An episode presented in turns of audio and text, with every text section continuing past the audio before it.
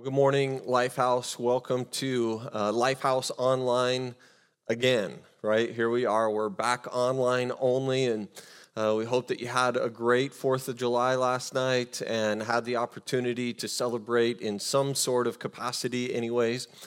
Uh, we're going to do this for this week and next week, so the 12th will also be online only. As you know, we've uh, kind of been taking this in two week chunks, and uh, reevaluating after two weeks. And so after service next Sunday, we'll reevaluate and we'll take a look at how we move forward as a church. And uh, honestly, we're just trying to do uh, everything that we can to keep everybody as safe as possible.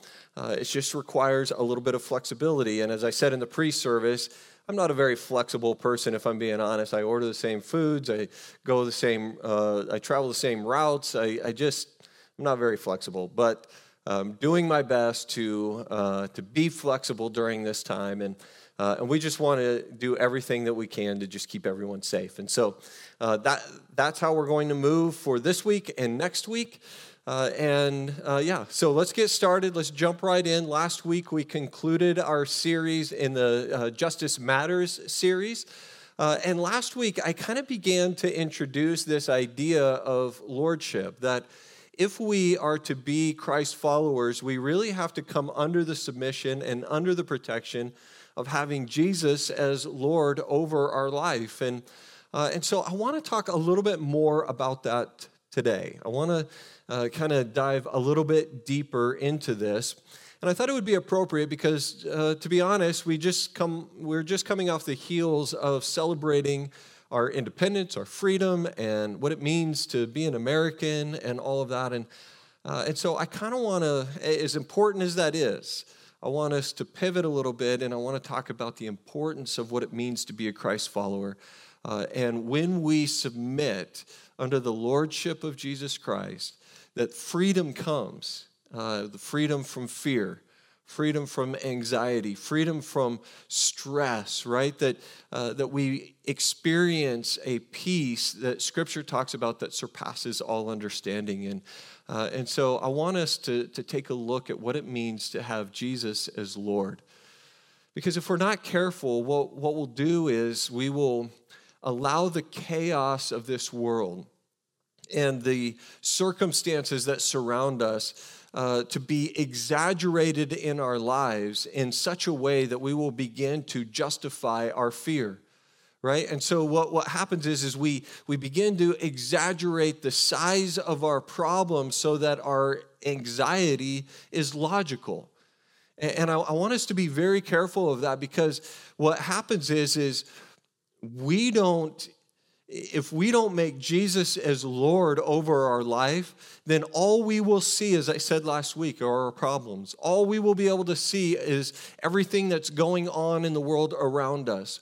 But if we could experience the peace of God, if we could, if we could just grab hold of the peace of God in the midst of this crazy, unbelievable journey that we are all on, then what happens is, is we experience uh, not just the peace of God, but we experience the manifest presence of His mind over you. That you begin to uh, understand more of how He sees you as a son and daughter of the Most High God. And so when we experience that, when we experience how He sees us, and when all that we have in our focus, in our line of sight, is our Lord and our Savior, Jesus Christ, then what happens is, is then we will be able to, uh, to put blinders on to all of the rest of the cra- chaos and the crazy and the trials that are surrounding us. It doesn't mean that we don't take action. It doesn't mean uh, that we just bury our heads in the sand and, and don't do anything. But what it does do is it puts everything into alignment in such a way that the things that we are filtering and the things that we have our eyes focused on is Jesus, is our Lord. He is in his rightful place for our life. And so, what I want to do this morning is I want to uh, I want to revisit a passage of Scripture that's really one of the most familiar passages in all of Scripture. And it's one that I think gives us a great picture into what it means to submit to Jesus as Lord over our lives. Now, I'll preface this by saying before COVID, before quarantine, uh, back when we were in 29 days of prayer back in February, if you can even remember that far, uh, I spoke from this same passage of Scripture in reference to prayer. Now I want to take a look at it and really focus our, our hearts and our minds uh, into the current situation because I believe this passage of Scripture is loaded with depth. It's loaded with a uh, almost a script in how we are to approach life, how we are to live our life as Christ followers. And it's the 23rd Psalm. This is uh, one of the most familiar in all of Scripture. And I want to read it to you from three different translations. We're going to read it from the NIV version, uh, we're going to read it from the Amplified version, and then a paraphrase called the Passion Translation. And, and so uh, I want us to, uh, I'm going to read this to you. You can follow along on the screen if you're with us on our website, on our uh, website page. You can click down on the link and pull up the Bible uh, and you can follow along through that as well. And so uh, here we go. We're just going to dive into it, and then I'm going to break down this passage, passage of Scripture in a way that I believe will be helpful for us as we uh, as we uh, really position ourselves in submission under the lordship of Jesus. So here we go. The Lord, this is the NIV version. The Lord is my shepherd; I lack nothing. He makes me to lie down in green pastures. He leads me beside quiet waters, and He refreshes my soul. He guides me along the right paths for His name's sake. And even though I walk through the darkest valley, I will fear no evil, for you are with me. Your rod and your staff, they comfort me.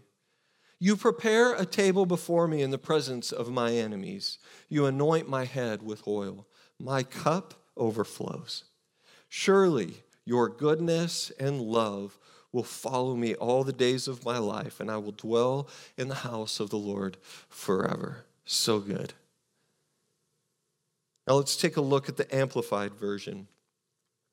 The Lord is my shepherd to feed, to guide, and to shield me. I shall not want. He lets me lie down in green pastures. He leads me beside the still and the quiet waters. He refreshes and restores my soul or my life. He leads me in the paths of righteousness for his name's sake. Even though I walk through the sunless valley of the shadow of death, I fear no evil, for you are with me. Your rod to protect and your staff to guide, they comfort and they console me. You prepare a table before me in the presence of my enemies and have anointed and refreshed my head with oil. My cup overflows.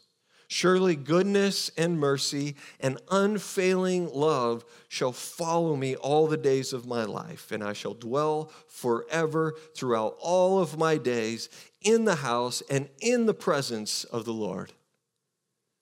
And then finally, this last one, I love how this is kind of worded, and I, I left it for last because I thought it would uh, really ring true to uh, much of what we're experiencing today. The Lord is my best friend and my shepherd. I always have more than enough. He offers a resting place for me in His luxurious love. His tracks take me to an oasis of peace, the quiet brook of bliss. That's where He restores and revives my life. He opens before me pathways to God's pleasure and he leads me along in his footsteps of righteousness so that I can bring honor to his name. Lord, even when your path takes me through the valley of deepest darkness, fear will not conquer me, for you already have. Let me just repeat that for you. When, when your path takes me through the valley of deepest darkness, fear will not conquer me because you already have. So good. You remain close to me and lead me through it all the way. Your authority is my strength and my peace. The comfort of your love takes away my fear. I'll never be lonely, for you are near. You become my delicious feast, even when my enemies dare to fight. You anoint me with the fragrance of your Holy Spirit and give me all I can drink of you until my heart overflows. So, why would I fear the future? For your goodness and your love they're pursuing me all the days of my life. And then afterward, when my life is through, I'll return to your glorious presence to be forever with you. I love the, the imagery that we hear. We are living in a season of, of fear driven culture. And what we're reminded in this passage is that we will not fear because he is our great shepherd. And so I want to break this down a little bit. I want to just talk through some of this stuff and maybe see what's been such a familiar passage of scripture kind of unpacked in a different way. It starts off, the Lord is my shepherd, I shall not want. And I shall not want is the, is the point that I want to make. This is such a, a, great passage that I believe needs to be revisited often. I think we need to constantly come back to this scripture because what, what this is, is a reminder to us when we get our lives out of alignment, it reminds us to get back into alignment. See, oftentimes we don't have a financial problem. What we have is a lordship problem. The Lord is my shepherd, is where it begins. Meaning that the Lord, I have, I have, um, I have come under the submission as his sheep. I have come under his, his safety, his protection, that he is my shepherd. He is the great shepherd for us. And that's where it begins. It doesn't, this passage of scripture doesn't ignore conflict. It doesn't ignore that there's conflict in this life. It doesn't ignore that there's warfare, that there's spiritual warfare that's going on. In fact, just the opposite, it recognizes that there is. It doesn't ignore the fact that there, we live in a dark culture. We, it, it addresses all of these things. But what it really does is it gives us this insight where he takes us through a process not for defeat, not for fear, not for anxiety, but for triumph. That he, he takes us through a process so that his name would be exalted and that, that we would be strengthened in the process, that there would be this spiritual formation and development that would take place in each of our lives. See, I think that uh, if we're if we're just going to take a step back and be completely honest, we are the worst at diagnosing our own problems. Right? There are many uh, of us who think that we have relationship problems, and the reality is, is uh, we probably have a lordship problem. There are many who are struggling right now with fear and anxiety, and it's a result of the absence of Jesus being Lord over our life. See, no problem is, is too impressive for our God. No, no problem looks big in the face of the one that defeated everything on our behalf. See, the Lord is my shepherd, and I shall not want. Sometimes the Lord uh, puts us in situations where He, it's almost like He yokes us together with people, uh, whether it be at work or whether it be in friendships or church or whatever. And he, he yokes us together with people. And when you're yoked with someone, the, the truth is, is it only hurts when you start going in a different direction. That's the purpose of a yoke, is that is to keep you going in the same direction. And so oftentimes what happens is, is the Lord is using circumstances around us to teach us to walk like Jesus.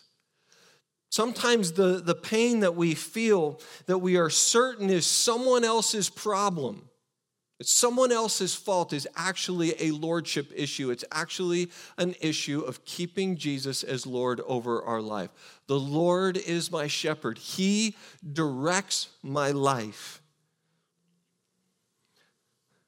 I was listening to uh, a pastor this, uh, this past week who uh, actually uh, a lot of this is coming from in the sense of, of this idea of lordship. And he was saying that he, one of the biggest challenges that he has is assuming that he knows the Lord's will. And, and when I was listening to this, I so identified with this because I think at times, uh, especially as a pastor, it's easy for me to uh, make decision and make decisions and walk out those decisions assuming that I know the will of God. And I'm not talking necessarily about making decisions between right and wrong or decisions about uh, moral things and evil things or any of that. What I'm really addressing and talking about is uh, sometimes what happens is, is it's like I know there's this right decision, and then there's the, the God directed right decision.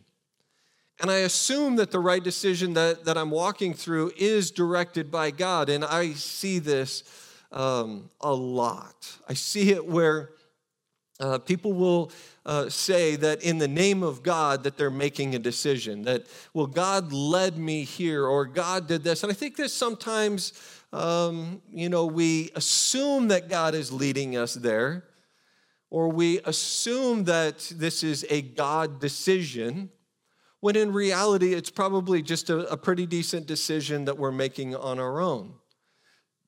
And I think that we miss out at times because we don't take a step back and we don't pause and we don't listen to the voice of God. In fact, I think we've become conditioned in a lot of ways to just go ahead and make decisions without listening to the decision that God might have for our life. I think that God covers us sometimes. You know, it's like it's like yeah, I uh, I really felt like the Lord uh, was leading us to this place, or we, leading us to go to this church, or leading us to move to this place, and uh, and in reality, uh, it it may not have ne- you know, it's like God's like, well, I didn't really tell you that, but eh, you know, it's close enough, fine, you know. But I think that there's other times in our life where he leaves us hanging because honestly, it wasn't his will for our life. And then we have to deal with the outcome of that. We have to, at times, even deal with the consequences of assuming that we are doing the will of God. See, if you can feel the pain of the moment you are in, right? If if you go if you assume and make these decisions and and you're like man i i thought this was god's will because it seemed like such a right decision and uh, and the reality is is that you just were assuming and i have been there so many times and it, and at times it works out and, and god's covering and grace is sufficient there but at other times it's painful. And if we can just feel that pain for the moment, then uh, it's almost like, well, maybe next time we'll remember not to assume, but to really take it to the Lord and really listen for His voice. Because the truth is, is that when He is, uh, when He is Lord of our life, He is Lord. He is the Lord of all lords, right? He is Lord over all. He is a kind and He is a perfect Father. He empowers me and He covers me. But the truth is, is He is Lord, not me. Last week, I said a couple of times that we need to make him Lord of our life. And I just want to bring clarification to that. Even though it may be semantics, the truth is, is we don't make him Lord. He is Lord. He's already Lord. The question is is will we submit? Will we come under his lordship and will we live out this life not assuming that we already know his will, but will we live this life with him Lord over us and submitted to his voice for our life and how we respond?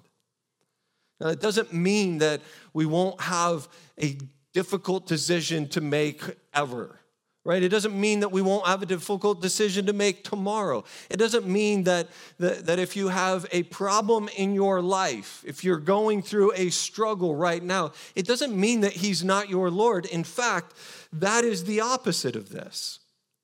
This psalm is describing how do we live our life even in spite of the circumstances that we experience and that when we begin to live our life despite or in spite of all of the circumstances around us, that we will begin to experience a breakthrough because Jesus is Lord.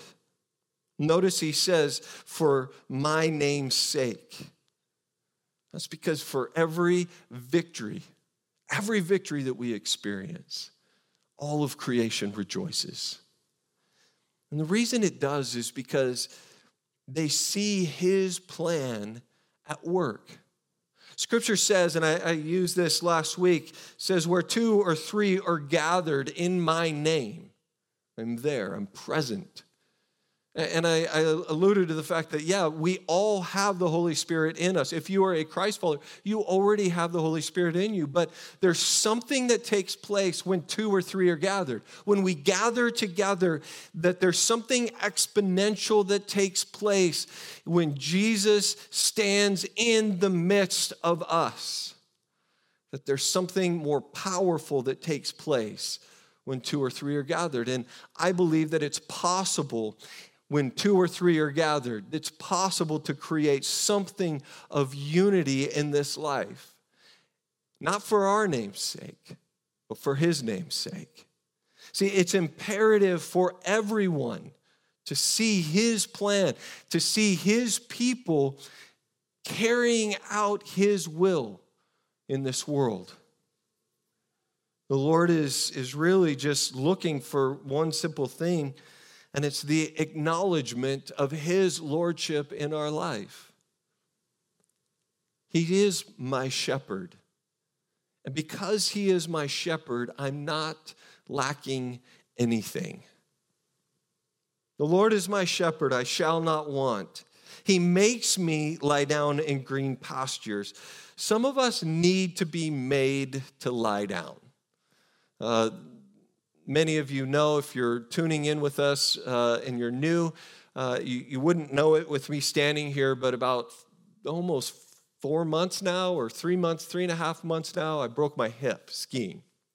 And what's interesting is that was coming off right off the heels of me preaching uh, these very words. Uh, that he makes me lie down in green pastures. And in fact, I took a picture of sitting on a deck uh, looking at a beautiful lake, and I said, He makes me lie down in green pastures. That, uh, that there's something in it, and I don't think God broke my hip necessarily, uh, but I do think that there are times in which the way that we are created, if we don't rest, if we don't take a Sabbath, if we don't find time to, to be still before the Lord, our bodies will react. Our minds will react. Our, our, our, soul will react in such a way, and we will be forced to lie down in green pastures. We will be forced to take time out of the craziness of this world and to be still before Him. He makes me lie down in green pastures. He leads me beside quiet waters. And then it says, He refreshes my soul. Often, when we see the word soul in Scripture, we think mind, will, and emotion. This, this word, in particular, in this passage of Scripture, is used uh, really almost 750 times in Scripture, and it's used to describe us in our whole person. So when it, when it says, He restores my soul, it's saying everything about me becomes healthy again. How many of you would, would just claim that for your life today? That everything about your life becomes healthy again. And I would just refer us back to the, the beginning of this passage that if everything is not healthy in your life, maybe it's not a world's problem, maybe it's not a social media problem, maybe it's a lordship problem. And I will just pause there for a second because I confessed this last week that I think for most of these past four months, as we've just been kind of plugging away and going through and making decisions and things like that that are uh, the best decisions we know how to make for, for this moment, I think that what I've discovered in my own life is how easy it is for my alignment to get out of whack and I found myself even communicating and saying, I need a break. I need a break. I, I, I got to get away. I got to, you know, I got to get off of social media for a little while and take a break from all of the crazy that's going on in our world. And maybe my problem isn't so much my mind, my will, and my emotions. Maybe the problem is a lordship problem. Maybe it's that I haven't really, in this season, made sure that Jesus is Lord. And it's, it's hard for me to confess that to you. It's a little bit easier because nobody's in the room right now. But it's hard to confess that. But I say it not out of some, oh, you know, it's horrible that our pastor hasn't, has a lordship problem. I'm just confessing it to you because I recognize how easy it is in the midst of difficult times for us to get our alignment out of whack goes on to say, I will fear no evil because you are with me. When we look at our world, we're starting to see that what we inherently have always known that there is pure evil that exists and is looking to destroy anything that is of our Lord. I think it used to be masked to some extent, but now it just seems to be so blatantly obvious and so blatantly evil that it's causing fear among God's people. And I want to challenge us with this. I want to challenge us with the idea that we see in this passage of Scripture that there's actually parts of His presence, parts of who He is in His character that you can only find in the midst of the dark valley, in the valley of the shadow of death. That there's aspects of who He is that are uncovered in the midst, in the midst of the dark valleys. There may be some of you that feel honestly like you're walking through the dark valley. Maybe you're even asking the question why would he take me through this? Why would he allow me to go through this? And the answer is because he is confident in the work that he's done in you.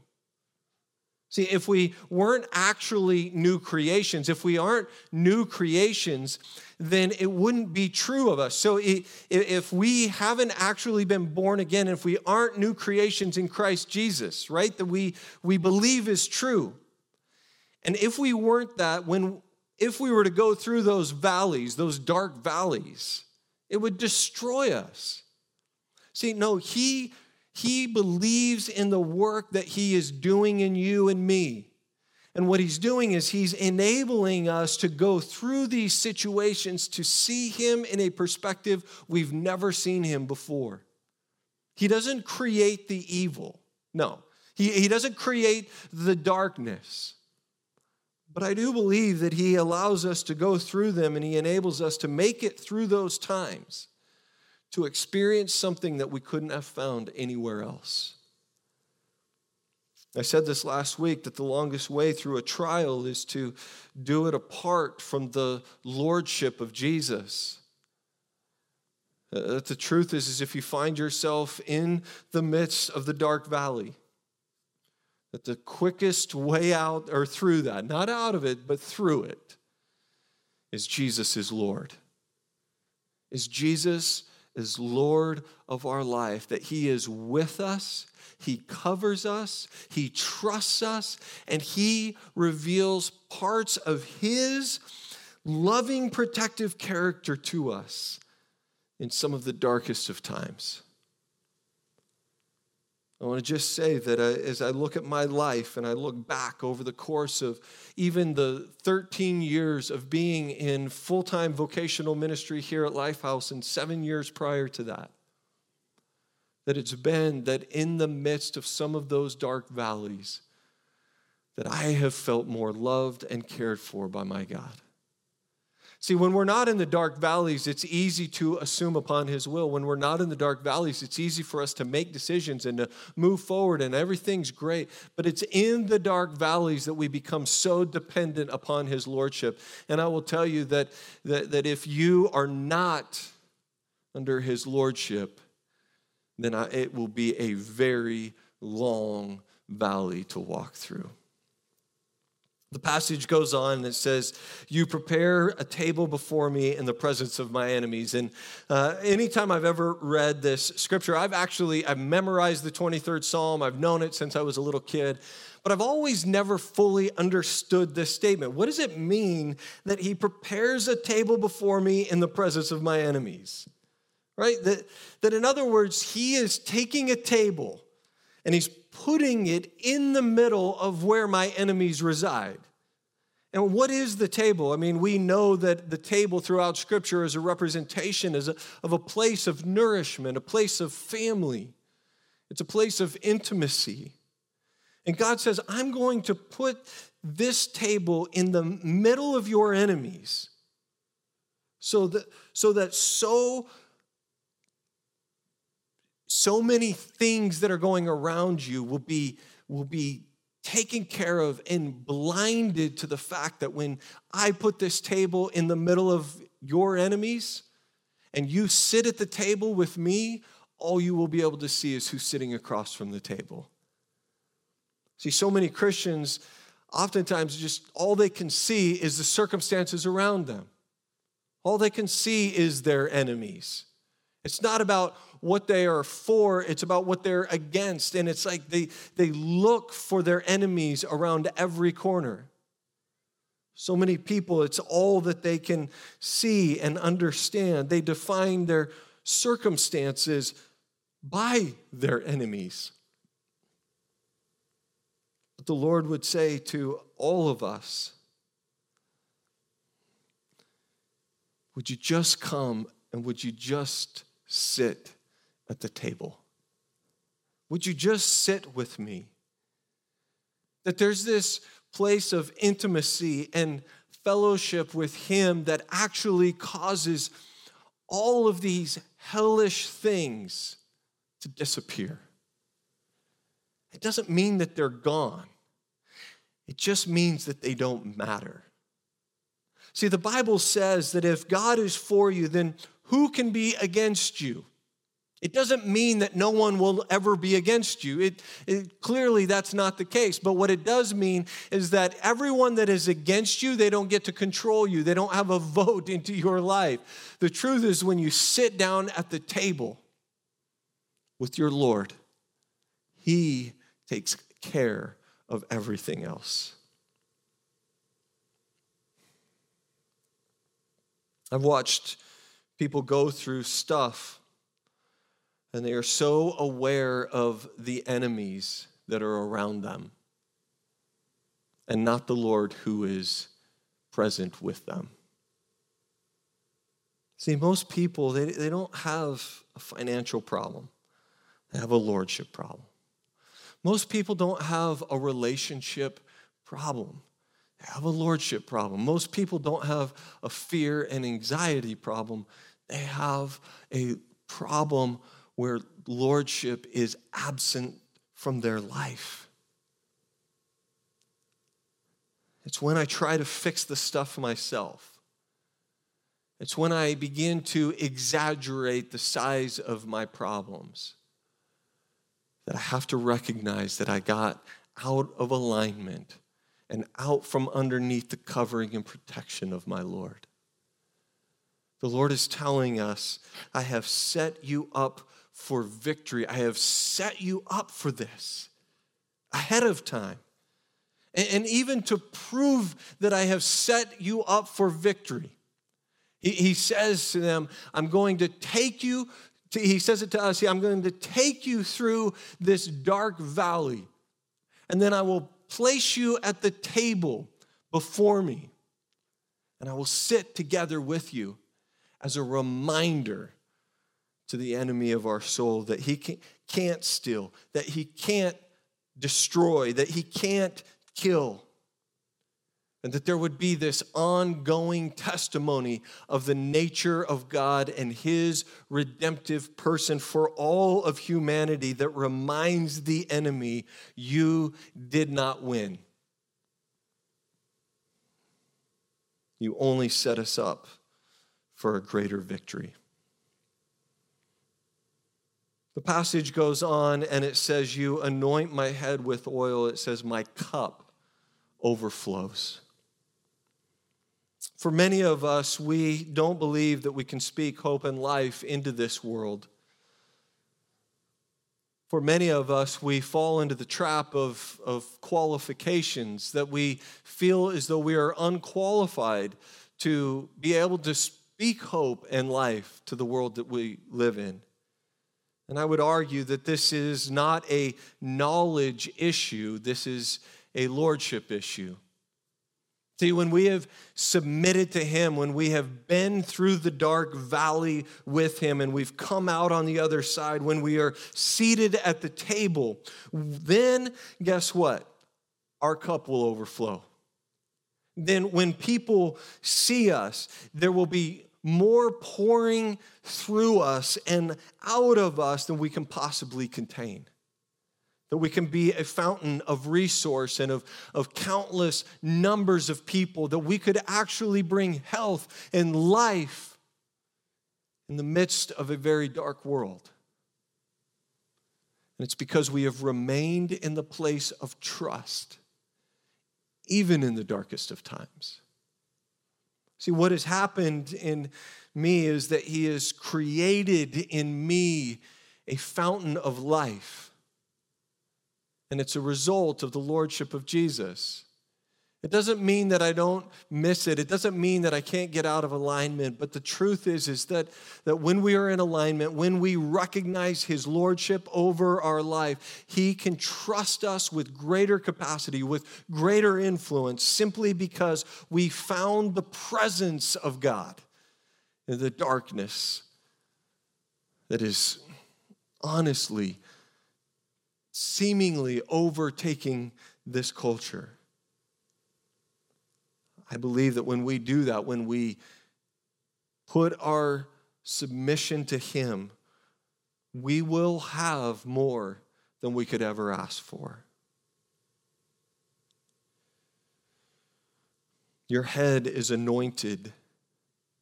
Your thought life, right? Your, your thought life, and out of you flows rivers of living water, rivers of life if people don't recognize that there's something different in you than the world, maybe it's a lordship issue. He says, I will dwell in the house of the Lord forever. You and I were designed to live in the manifest presence of the Lord. See, when we dwell in the house of the Lord, we have everything that we need for this world. To think that we don't have what it takes to make it through this, that thinking has to go. Right? That, that is based on fear. That's based on anxiety. That's based on a humanity and not on our God. We, we live in the, in the presence of God everywhere that we go, every person that we come into contact with, every circumstance and situations that we are a part of. We live in the presence of God. We are empowered people to bring the hope and life of our Lord to the hopeless, to the fearful, to the anxious. We have a message of victory that comes not because our life has been easy, but it comes because we've been through the valley and we have continued to experience his goodness and mercy. Some of the translations said his goodness and his endless love, his unending love that are following with us wherever we go. I heard it said that in regard to that scripture that, uh, that his goodness and his mercy follow us all the days of our lives. It's almost as if they're behind us. And anytime we're wanting to stop, they're, they're just kind of kicking us and saying, keep going, keep going, keep moving. keep bringing hope and life to this world. They're encouraging the, the hope and the, uh, or excuse me, the, the goodness and mercy are, are encouraging us along the way to keep on pressing in wherever we go. I give you all of that as a reminder, as a understanding of the current times that we live in. The times that we are living in are dark. But we do not have to fear because He is with us forever.